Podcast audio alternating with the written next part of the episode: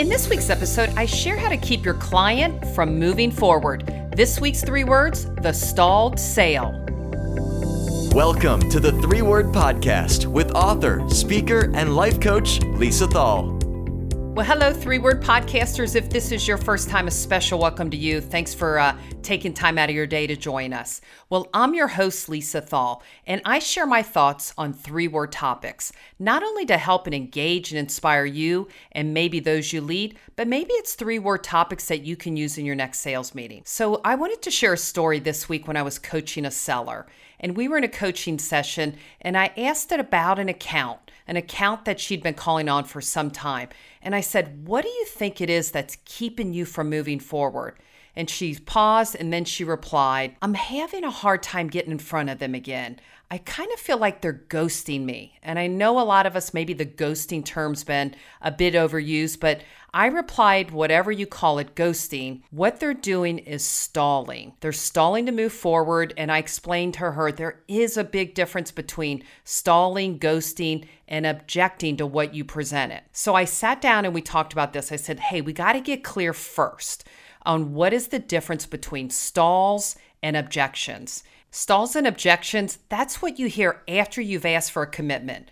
But an objection, there's a specific reason why they're not buying. In a stall, it's something like, hey, I need to think about it. Your prospect or your client is offering no reason for hesitating. That's the different objection. There's a reason not to buy. A stall, there isn't a reason yet that you've uncovered. So let's not let that keep you from moving your client forward. Again, with stalls, the customer offers no reason for hesitating. What the stalling client is saying to us is they're not quite ready. I need more evidence, more proof to decide to work with you and your company. So, your client may be attempting to gain a little bit more information, more confidence in what you're offering. So, we may have a little bit more work to do. And the work we have to do is understand the difference again between a stall and an objection. So, an objection. Do you know the only objection you can't overcome? Well, it's the objection you never get to hear from the client. Those are hard to overcome if you don't even know what they are. But the client's objection, it just might be their way of better explaining what makes you different and why doing business with you will improve their business situation or help them solve their business problem. You improve your chances. Just think about this by winning that business, earning that business, by changing your mindset, rethinking your objections, thinking about the stalls as simple opportunities. They're not setbacks, they're opportunities for you to present more information and, better yet, evidence of success. That's what you're trying to do. You're trying to gain that. So, if you're in sales or you're in management, and many of you listening are, I have a feeling maybe you've heard one of these stall tactics. So, just let me give you a few and see if it kind of resonates with you. It's not in my budget right now. Yeah, we get that a lot, don't we? I have to speak with the owner or I have to speak with another partner. It's not our number one priority. Or maybe I'll get back to you, which is short for stalling. Or worse yet, they don't even call us back. God, don't you hate that? You make all those calls, you meet with them, and then they ghost you, they stall you. So you're saying, Lisa, I love what you're saying, but what can you do for me? Well, here's what we got to do we must learn to overcome stalls. A good portion of our business includes getting meetings with decision makers that can say yes. That's important. And here's some tips I want to leave with you. Number one, passion with purpose. There's many examples of sales success, but it starts with your passion, your pride, your enthusiasm. It's contagious. It affects everyone around you, including those clients you're calling on.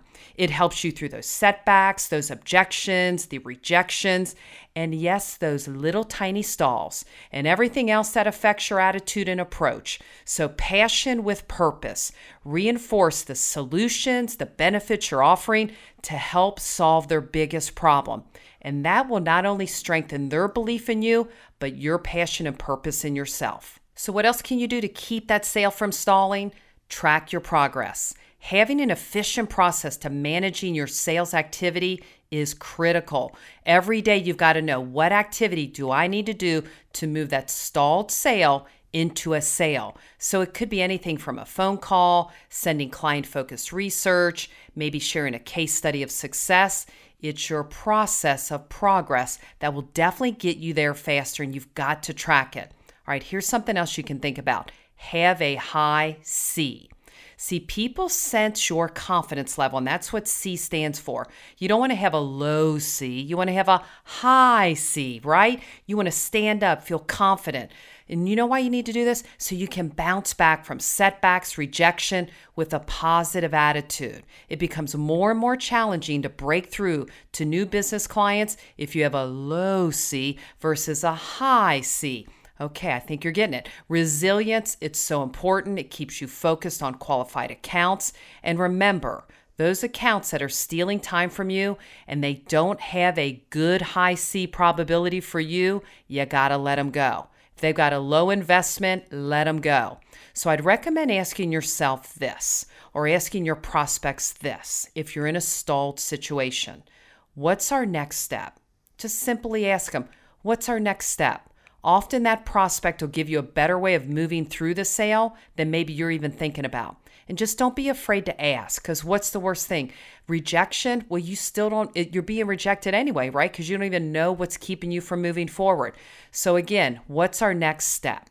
All right, add value, and this is important. Add value with each attempt. So, each attempt, like I said, you've got to have a step which kind of brings me to the song. I don't know, when I said every step you take, I had the, the song in my mind from the police, the famous group, the police, which was like, every breath you take.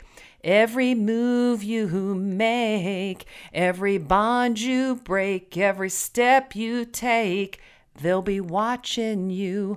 Well, again, maybe I'm not a great singer, but that's what came to my mind, so I had to break out in a song. I apologize. I'm back. All right. Each time you make any follow up call with a prospect, you got to know they're watching you, right? They're watching you.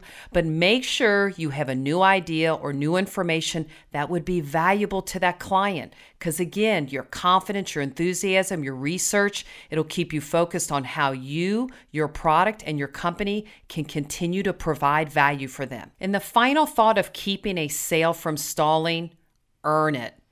Passion, you're planning, your high C, you're adding value, you're earning it are the keys to opening doors, building your business, building the foundation that helps eliminate those stalled sales. And no one likes to deal with objections and stalls, but it is a part of the sales process. We want to help these clients. I know we do. So we need to take control by asking thoughtful follow up questions in helping our clients. By uncovering our prospects' needs, by providing more information, you put yourself in a better position to make the sale.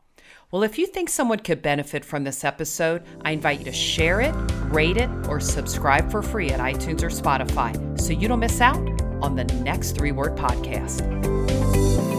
Find more episodes and get the book at threewordmeetings.com.